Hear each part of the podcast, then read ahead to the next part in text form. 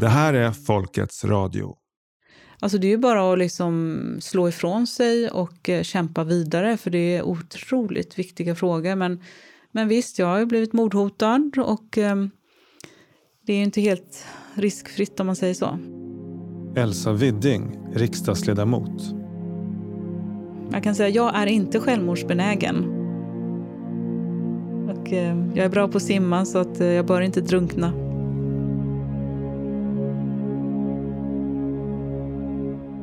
Hoten kommer sig av att hon ifrågasätter det officiella narrativet i klimatfrågan. Det här programmet handlar om en yttrandefrihet i fara och om frånvaron av öppen och hederlig debatt i viktiga frågor. Vi pratar om förnekandet av vaccinbiverkningar och vi analyserar den av Säpo beställda rapporten Rutten demokrati som klumpar ihop systemkritiska journalister, musiker och konstnärer med nazister och våldsverkare. Intervjuer på tu man hand varvas med inspelningar från Bokmässan i Göteborg. Jag har, eh, eh tycker jag, varit med ganska länge och det har varit väldigt många eh, stora, svåra frågor att diskutera genom, genom alla dessa långa tider, ända sedan 70-talet. Och, och nog, var det, nog var det jobbigt många gånger. Men det var ju ingen som ifrågasatte en som människa för att man hade sådana åsikter. Knut Lindelöv, som driver bloggen lindelof.nu, har varit engagerad i samhällsdebatten ända sedan Vietnamkrigets dagar. Jag försvarade ju någonting och det var väldigt många som förstod det. Man tyckte, de tyckte kanske att man försvarade på fel sätt. Men det var ju ingen, man kände ju ingen eh, förföljelse från folk. Va? Det, och eh, det var ju fullt legitimt att ha olika åsikter. Nu är det på ett helt annat sätt. Nu, man blir nästan folkskygg nu.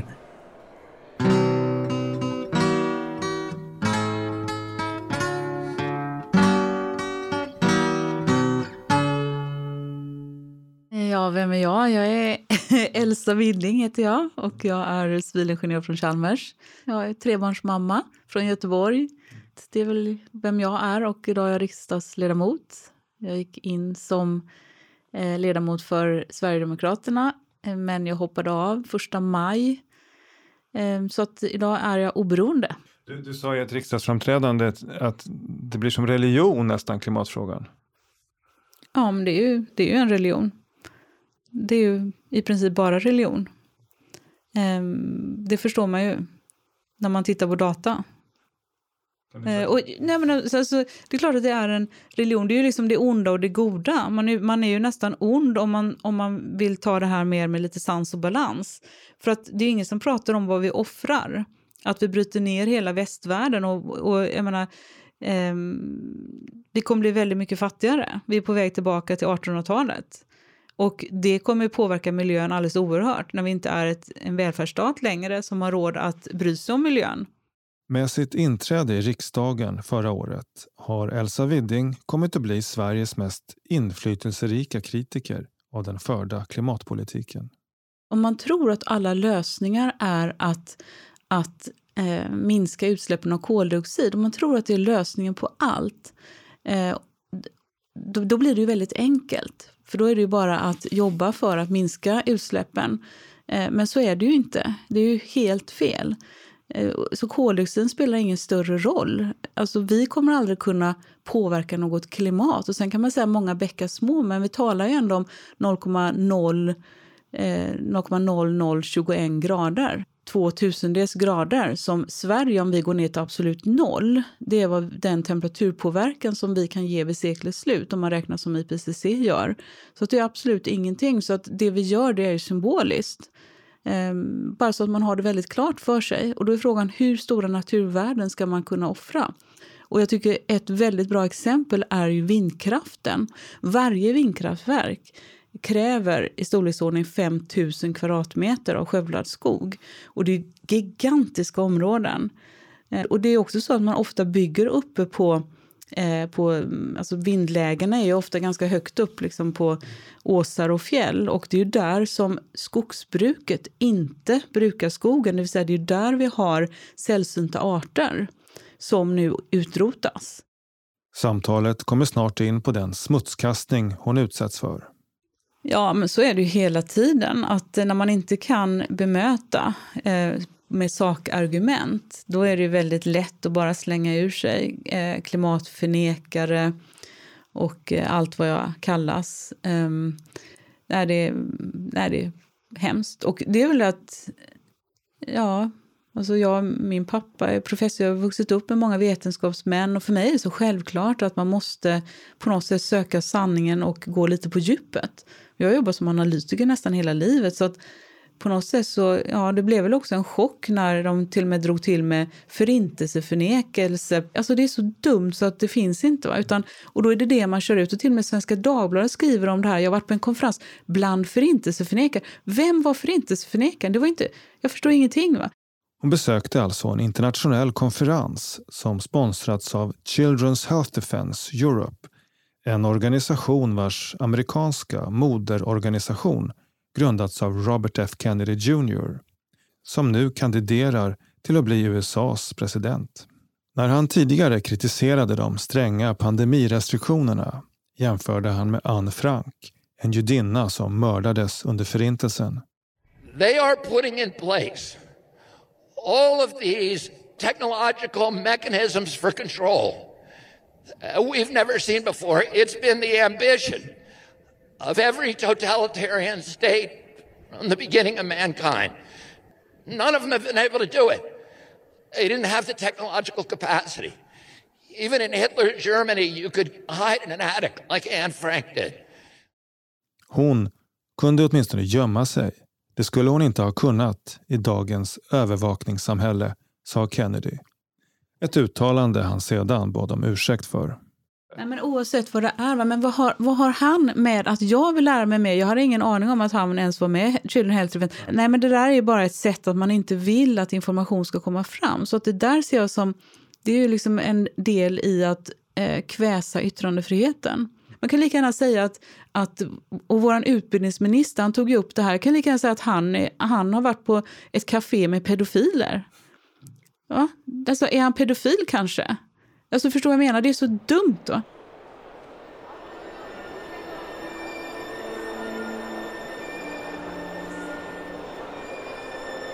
Det handlar om att frysa ute och få igen truten på folk. Och hota naturligtvis. Jag har själv blivit mordhotad. Ehm, så jag har haft Säpo hemma ett antal gånger. Och eh, det är klart, har man barn och så, det är ju ingen rolig utveckling. Va? Så att...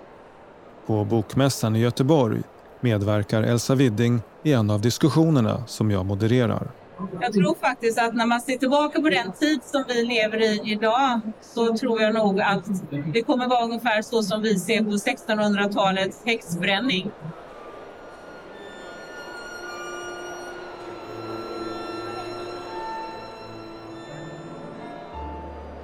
Eh, det är så att jag har varit med ganska många år i eh, den här eh, en rörelse kan man säga som har varit eh, kritisk mot eh, regeringar och kritisk. Det började i FNL-rörelsen och det har ju varit väldigt många svåra frågor genom åren där man på något sätt har varit på kant med både det ena och det andra. Men under hela denna tid så tycker jag ändå att det har varit så att man känt att man lever i en demokrati där yttrandefriheten faktiskt fungerar. En annan deltagare är Knut Lindelöv som bland annat pratar om den uteblivna NATO-debatten. Han har tidigare varit webbredaktör för tidskriften Folket i Bild. Rätten att informera sig, rätten att skriva, rätten att, att yttra sig det, det, är, det, det känner man att det har man haft med sig på något sätt. Men det vi har nu, det är någonting som jag överhuvudtaget inte har känt tidigare. Nu blir man helt enkelt ifrågasatt på ett sätt bara för att man har en annan uppfattning. Så är det så att man blir automatiskt sedd som konstig. Och det är obehagligt, mycket obehagligt. Det är till och med så att man börjar ju fundera över hur det, hur det faktiskt är i odemokratiska länder där man inte har yttrandefrihet. Samtalen på Bokmässan handlar om hoten mot vår yttrandefrihet och är ett arrangemang av Folkets Radio och Karneval förlag och förläggare Björn Eklund. God morgon. God morgon. Hur känns det på Bokmässans första dag? Ja, det, det känns bra. Jag ser fram emot att vara här. Är du taggad? Oh ja. Mm. Vilken, eh, vilken gång i ordningen är det du är här? Jag har varit här säkert 20 gånger. Oj. Ja, första gången i, i slutet på 80-talet. Hur, hur har Bokmässan förändrats skulle du säga under de här 20 åren? Jag tror att från början var bokmässan, det startades av några vildhjärnor från Göteborg. Så det var väldigt eh, vilt och eh, öppet i början. De, de var öppna för alla typer av idéer. Och det var inte så där superkommersiellt som det är nu. Nu så dominerar de stora förlagen enormt alltså. Det är många mindre förlag som inte kommer hit för att de inte har råd.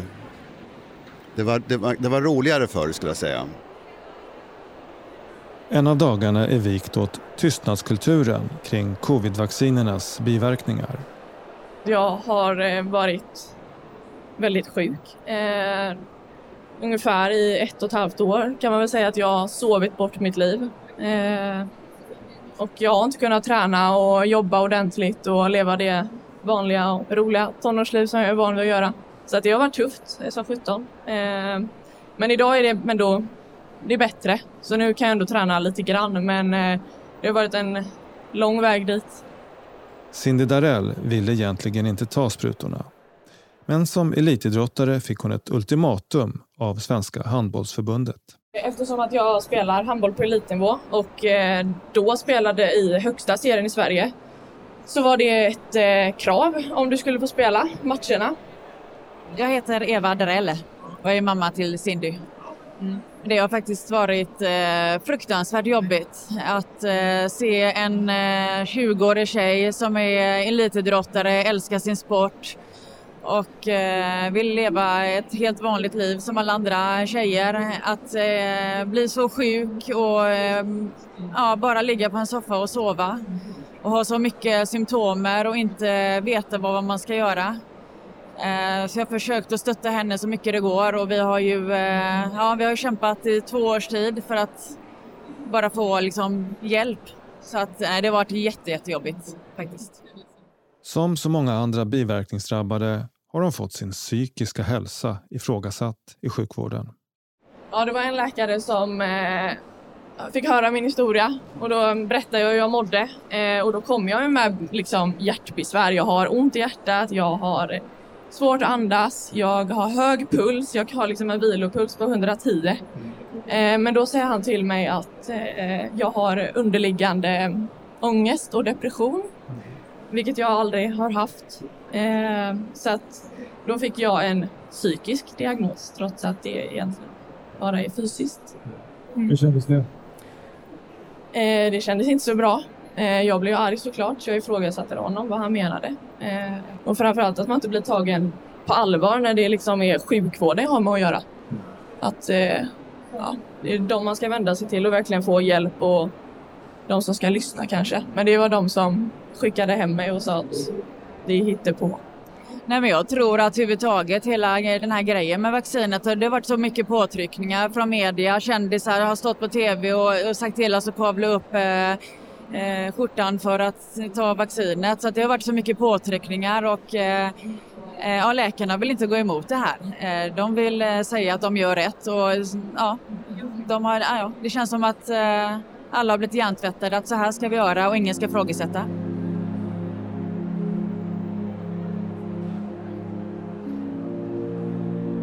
Nu har inte jag personligen varit på inom sjukhusets eh, väggar de här åren men däremot så har jag ju fått oändligt många historier berättat av mina före detta kollegor och även andra kollegor som jag har träffat nu under de här åren. Så att det har tystats, eh, man har inte fått eh, diskutera de här frågorna. Lotta Harming är ordförande för sjuksköterskeuppropet.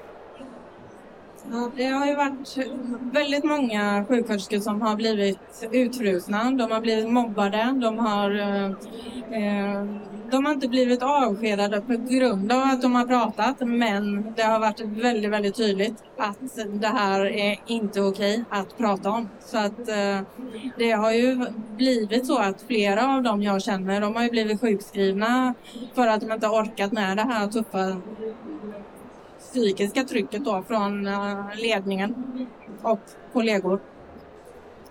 Ja, det är fruktansvärt eh, tycker jag och eh, nej, men framförallt också att det pratas så lite om det. Eva Darell, Cindys mamma. Vi, vi, kan titta på TV och vi hör aldrig någon media som pratar om de här personerna som har fått eh, vaccinskador bara det borde man ställa sig frågan varför, varför pratar vi inte med om det här? Eh, och sen också en, eh, när man kommer till läkare som eh, är helt ointresserade av att eh, förstå och eh, ja, nästan skrattar åt en när man kommer och vill ha hjälp. För att man, man märker på dem att de inte vill prata om vaccinet. Utan de säger hela tiden, även när jag pratar om vaccinet och att läkare har konstaterat att Cindy har de här biverkningarna så, så säger de nej men hon har långtidscovid, hon har inte vaccinproblem. Eh, och det där tycker jag är väldigt, eh, ja, det är väldigt konstigt. Jag tror att man försöker skylla på det därför att man vill inte se kopplingen till vaccinet och det är enklare att skylla det på post-covid. Sen är det också så tror jag att många kanske får covid efter att de har vaccinerat sig så att det blir liksom lägligt då att kalla det för post-covid. Immunolog Ann-Katrin Engvall är också med i samtalet. Och jag tror att det finns en cover-up nu att man vill lägga mycket av vaccinbiverkningar i post-covid-facket. Man pratar om att det ökar enormt mycket nu med den här post-covid. Jag tror faktiskt att det, man måste kunna fråga sig, är de här som får det här, har de fått vaccindoser eller inte? Det tycker jag är en viktig fråga. Och när har de fått covid? Hur långt efter sin infektion har de drabbats av det här eller alternativt vaccination? De här är frågor man inte ens tar hänsyn till. Cindy Darell tror att det finns ett stort mörkertal när det gäller vaccinskador. Och det märkte jag framförallt för att jag publicerade ett långt Facebook-inlägg eh, och då exploderade eh, det. Så det fick väldigt många visningar och kommentarer och likes och sen så bara rullade det in eh, privata meddelanden till mig eh, där folk delade med sig av sina egna historier. Och då är det mycket unga elitidrottare också, men också äldre och ja, vanliga medborgare. Liksom. Men eh, det var sjukt många så att det var ändå var chockerande eftersom att man inte hör det i vanliga sammanhang. Och vad är det som har fått dig då att inte hålla tyst? Eh, men jag har alltid varit så hela mitt liv att jag säger det jag tycker och tänker så att det var en självklarhet för mig att jag tänker inte vara tyst för det här bara för att alla andra är det. Eh, och sen är det ju liksom eh, för att jag själv behöver fortfarande hjälp. Eh, och jag vet hur många andra människor det är som lider där ute utav de här biverkningarna så att eh, för mig är det en självklarhet att prata om det och lyfta ämnet så att eh, det händer, eller folk vaknar till liv och eh, fattar vad det är som eh, har hänt och att eh, vi behöver göra någonting. Vi kan inte sitta här tysta och låtsas som ingenting utan vi behöver agera. Och som sagt, det är så många människor där ute som har eh, de här problemen, som inte får hjälp. De tror att de är helt ensamma och eh, därför är det väldigt viktigt att eh, lyfta frågan och att de känner att de inte är ensamma helt enkelt. Elsa Widding, som nu är så kallad politisk vilde i riksdagen sedan hon lämnade Sverigedemokraterna, har även börjat engagera sig i frågor som rör vaccinerna och Sveriges relation till WHO. Det är många som säger det. Du ska till klimat, du kan den frågan och energifrågan kan du. Klart jag är ganska väl insatt i energifrågan. Eh, men som politiker tycker jag att man ska ta i de viktiga frågorna. Och den viktigaste frågan just nu det är ju faktiskt WHO-frågan. Att säger vi ja till de här förändringarna som föreslås så, så eh, ja, då kan eh, WHO beordra nedstängningar i Sverige. Eh, och också bestämma eh, vilket vaccin vi ska ta. Man kan beordra medicinska undersökningar, mer eller mindre tvångsvaccinering när man läser texten. Alltså enligt de här eh, upp, uppdateringarna då av eh, International Health Regulation som uppdateras senast 2005, alltså WHO går ju då från att vara en rådgivande till att bli mer av ett beslutande organ. Och eh, Moderaterna skriver ju så fint om att ja, men det är för att vi ska kunna få effektiv, bättre hantering av en pandemi nästa gång. Ja, men hallå, börja först och titta hur bra lyckades de förra gången. De säger att vacciner är säkra och effektiva och de säger att det enda sättet då, det, de, de underskattar ju till och med eh, den egna immuniteten. Tror du att det går att få till stånd en riktig debatt om de här vaccinerna? Ja, det kommer bli ett folkligt uppror om det är så att människor börjar liksom dö mer och mer. Jag lyssnade på en, cancerläkare, en fransk cancerläkare som pratar om att aldrig sett något liknande sen vaccinerna i form av turbocancer och så vidare. Och ja, hon kanske är helt ute och cyklar. Hon visade kanske hundra OO-bilder på just det och hur det såg ut förut och hur det ser ut nu. Och, och ehm, jag menar, jag är som sagt inte expert på det, men, men eh, visst känns det oroande. Och jag har flera i min bekantskapskrets som har gått bort snabbt i cancer. Jag vet, kan ju aldrig säga att det beror på vaccinerna. Men eh, det, man lever ju alltid med det. Man lever alltid med den farhågan. Och jag har en nära anhörig nu så att um, jag är oerhört plågad av den här frågan kan jag säga.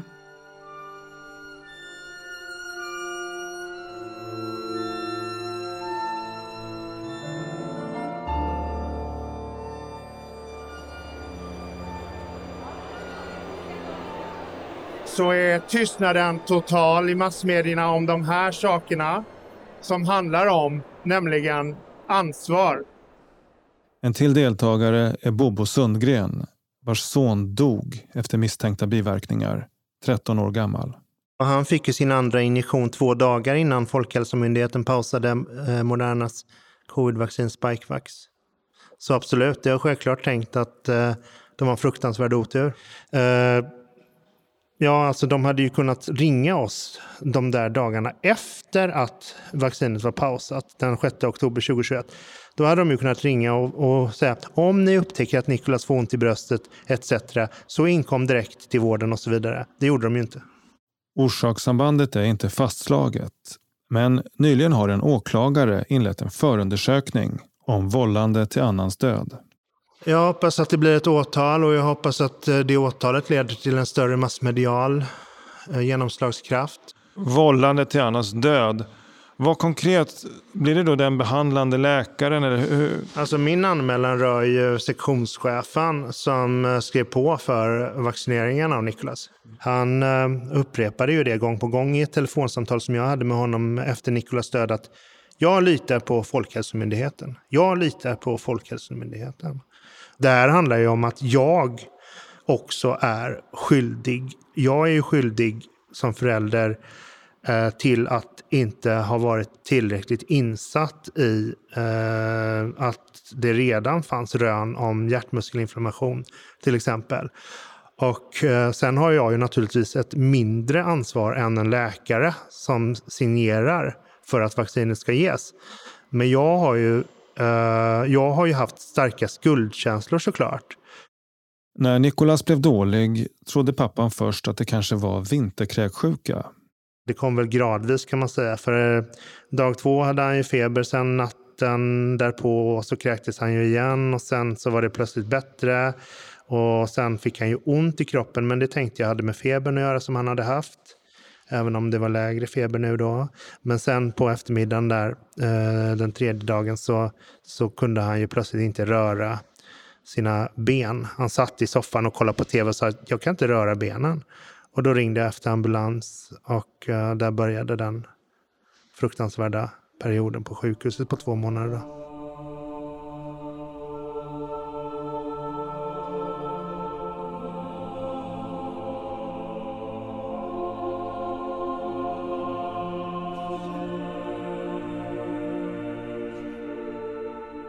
Ja, det var ju hans sista natt när jag var ensam anhörig där. Och Nikolas var ju, Nikolas sov ju av morfinet, så han var ju någon annanstans liksom. Och jag fick en sån här tanke att nu sover både jag och Nikolas lite här.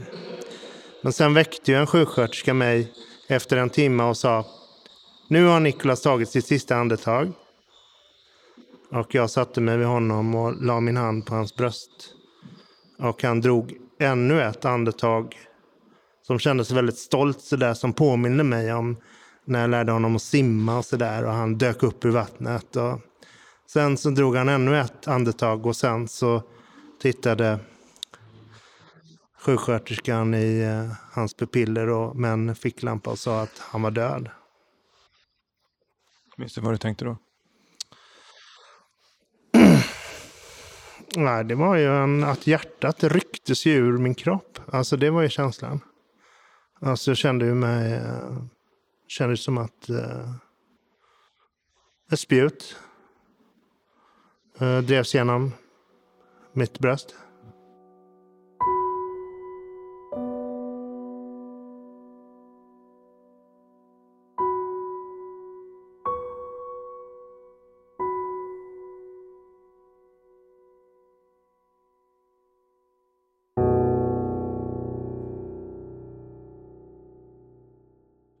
Men sorgen är ju en ständig följeslagare kan man säga.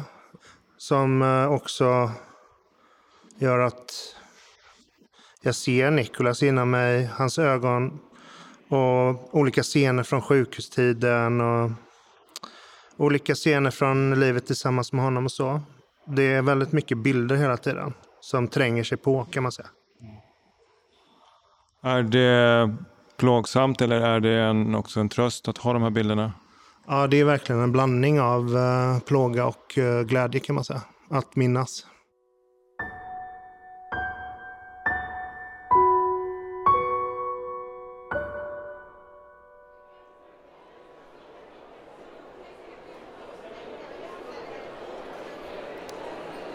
Och man delegitimerar rösterna genom att förknippa dem med sådant som alla är överens om är dåligt. Mord till exempel, eller rasism eller antisemitism. Så just genom att eh, klumpa ihop dem så avfärdar man dem allihopa på samma gång. Sverker Lundin deltar också i samtalen tillsammans med sin kollega Susanne Dodier. De är båda lektorer i pedagogik vid Göteborgs universitet och har läst och analyserat Rutten demokrati, en rapport som Säpo beställt av Totalförsvarets forskningsinstitut och som säger sig kartlägga antidemokratiska extremistmiljöer. Jag tror att eh, rapporten fyller funktionen av att peka ut allt det som inte bör räknas som legitimt. Så det är till exempel alternativmedia och vissa politiska partier. Och det skulle till exempel kunna ligga till grund för arbete i grundskolan och gymnasiet när man övar sig på källkritik och, och, så vidare. Då vet lärare vilka partier som det är demokratiskt att rösta på, vilka medier som det är eh, okej okay att ta del av och så vidare. Det låter inte så demokratiskt i mina öron. Inte i mina öron heller. det tycker jag inte. Alltså jag, jag tycker att den eh, den idén om det demokratiska systemet som finns i bakgrunden här, den eh, finns det många skäl att vara kritisk mot. Så, så, att om man som kritiker tar del av den här rapporten så får man bara vatten på sin kvarn kan man säga. Och eh, det är också lite intressanta begrepp då för att man pratar om antide antidemokratisk extremism. Men sen det ordet som man använder, det är liberal demokrati. Vad, vad, är det för någonting egentligen då, Susanne? Liberal demokrati det är det som sägs vara det nurådande statsskicket. Och eh, det är då de demokratiska institutionerna viktigt och det är riksdagsval viktigt och att man följer de demokratiskt fattade besluten och är beredd att implementera dem och lyda dem om man ifrågasätter um, det partipolitiska systemet, att man tycker alla partier tycker egentligen samma sak och det är inte riktigt demokrati, då ifrågasätter man ju att det här demokratiska systemet fungerar som vi har just nu som beskrivs som liberaldemokratisk och um, ja, då är man igen en sån extremist. En sådan antidemokratisk extremist som kom till Bokmässan och lyssnade på våra diskussioner är skådespelaren Leif Stålhammer. Min uppfattning är väl annars att vi har åtta partier i riksdagen. och Jag skulle kunna säga att de är allihopa socialdemokratiska i grunden. Det finns ingen som har någon eh, markant avvikande. Jag menar, alla vill ha kapitalismen, alla vill vara med i, i, Europa, alla vill ha fred, alla vill skicka vapen. Och eh, jag menar, säg någon fråga Eh, ja, inte vet jag. Så frågan om svamp kanske, vad de har för eh, fäblesser. Om det, några kanske tycker om Karl svamp och andra tycker om alltså kantareller. Flugsvamp äter de inte, det vet jag. Men i alla fall, alltså det, de eh, åsiktsskillnaderna menar jag är detaljer. De stora matbitarna, de sväljer de gemensamt och det är samma mat de sväljer. Och den är ju förtuggad i Bryssel i dagens läge. Och eh, sen får man då betrakta vårat, ja, anordningen riksdag och regering som en transport, en, en, eller en relästation kan man väl snarare kalla det för. För de beslut som redan är fattade i grund, alltså de stora, viktiga frågorna. Och man kan nog säga till och med, man ska vara riktigt elak och, och arg här, att man även i Bryssel så brukar de ju säga att det där har vi ingen eh, makt över va? för att det sker på annat håll.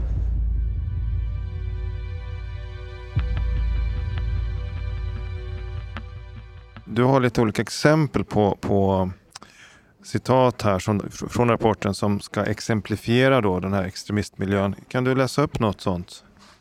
Ja, alltså, de här extremistmiljöerna de kan ju till exempel vara någonting som rapporten kallar för självutnämnda frihets och sanningsaktivister.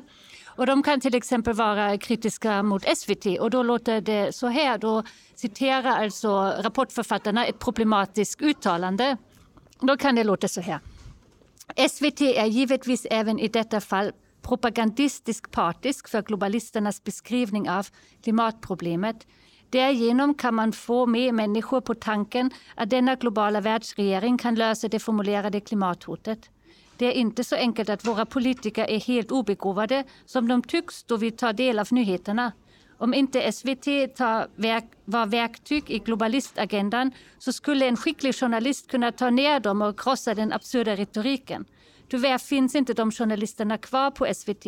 Satt i relation till den globalistiska planen har de inte rätt att avvika från den satta agendan med dess narrativ.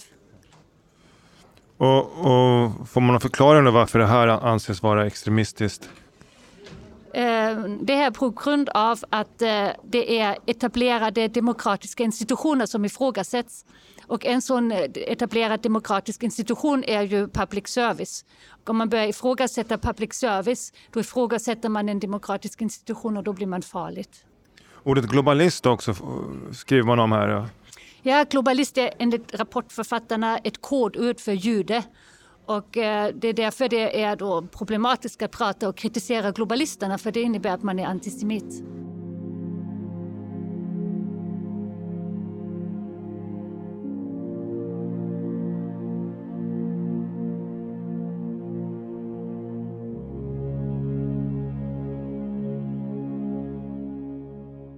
Så kan det kännas ibland att vad kan jag göra? Det är liksom starka agendor som styr och det är EU som styr och det märkte jag inte minst i jordbruksutskottet. Man bara sitter där och flyttar kommatecken och ger en ståndpunkt, någon liten mening man ska ändra på. Det är som att man accepterar att EU tar över allting. Det var inte så det var tänkt från början. Så att Elsa Widding.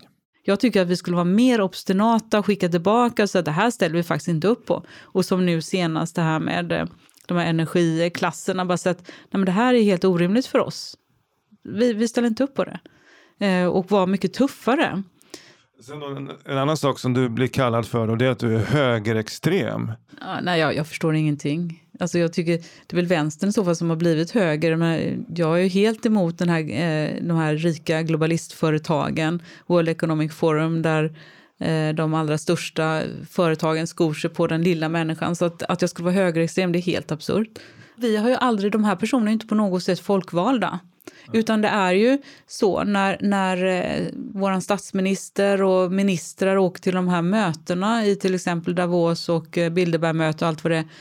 Alltså, på vems mandat gör de det? Det är stora företag som vill alliera sig med politiken och få igenom sina, vad som passar dem och vad som är bra för dem, inte vad som är bra för oss. Så det där tycker jag är alldeles förfärligt. Och jag menar, undrar vem som betalar. Det kan ju inte vara vi skattebetalare som betalar de här resorna. Nej, det är antagligen World Economic Forum som betalar. Och det är ju grav korruption i så fall. Varför är det ingen som synar det? Varför synar inte journalisterna? De gör ju inte sitt jobb. Journalistikens förfall blev också temat för den sista samtalspunkten på vårt program på Bokmässan. Då journalisten Johannes Wahlström pratade om sin vän Julian Assange.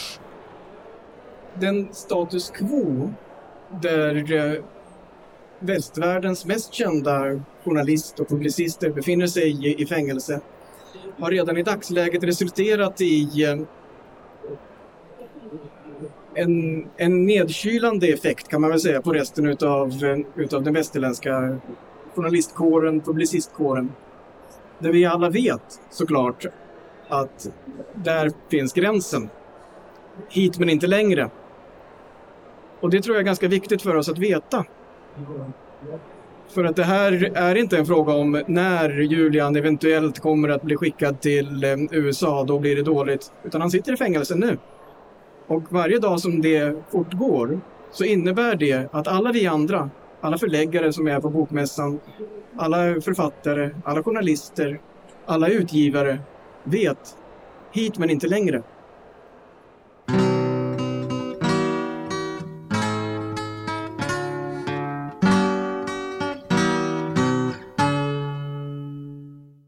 Nyckelbegreppen i den av Säpo beställda rapporten tillhör kategorin nyspråk. Exempelvis liberal demokrati, som alltså betyder något annat än vad de flesta av oss förknippar med ordet demokrati. Och vetenskapen, i singularis, ses inte som en pågående diskussion mellan forskare av olika uppfattning, utan som ett uttryck för konsensus som formuleras av mäktiga institutioner. Den, den idén om vetenskap som, som syns i den här rapporten, det är vetenskapen som ett system eller som en institution. Och då kan det vara så att om det finns en person, en, en professor, som har en uppfattning som avviker ifrån eh, institutionens, mm. då ska man inte längre lita på den personen. Så att det, det finns en slags idé om systemtillit kan man säga. Och det är det som är demokratiskt. I ett demokratiskt system så ska man ha tillit till systemet. Och om det sen finns personer som är kritiska mot det systemet, då blir de automatiskt antidemokrater, om man ska uttrycka det enkelt. Så tilliten den ska gå från folket upp till makten, men inte tvärtom? Exakt så är det tänkt.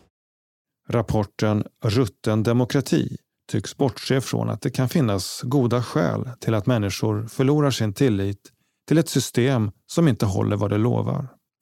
Som handbollsspelaren Cindy Darrell och hennes mamma har gjort. Eh, framförallt eh, när, man, eh, när man inser hur media är styrt. Eh, och eh, just nu framförallt tycker jag med det här med vaccinet, vilka påtryckningar det har varit och hur läkarna gör allt för att, inte ska, liksom, att de inte vill prata om det. Så att, nej, det är klart att förtroendet går ner jättemycket. Nej, men jag håller med det hon säger. Det är också lite så här, man går till sjukvården och ska kunna lita på allt som de säger och man vill ju kunna ja, ha det förtroende som man haft tidigare men det har ju försvunnit med tanke på att man bara har blivit eh, avvisad eller att de har skrattat åt en och sagt att det är hittepå eller att eh, ja, man, har, man har blivit diagnostiserad med jättekonstiga grejer när det är någonting helt annat som man är sjuk utav. Så att, eh, det är klart att det påverkar eh, förtroendet. Eh, och nu vet, det blir liksom så här, när går man till läkaren nu, eller jag gör det nästa gång, så kommer jag ju vara mer kritisk till det de säger än vad man har varit innan såklart.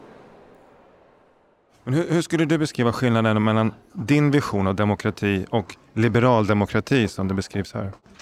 Jag tänker det liberaldemokratiska målen fastlagt på något sätt.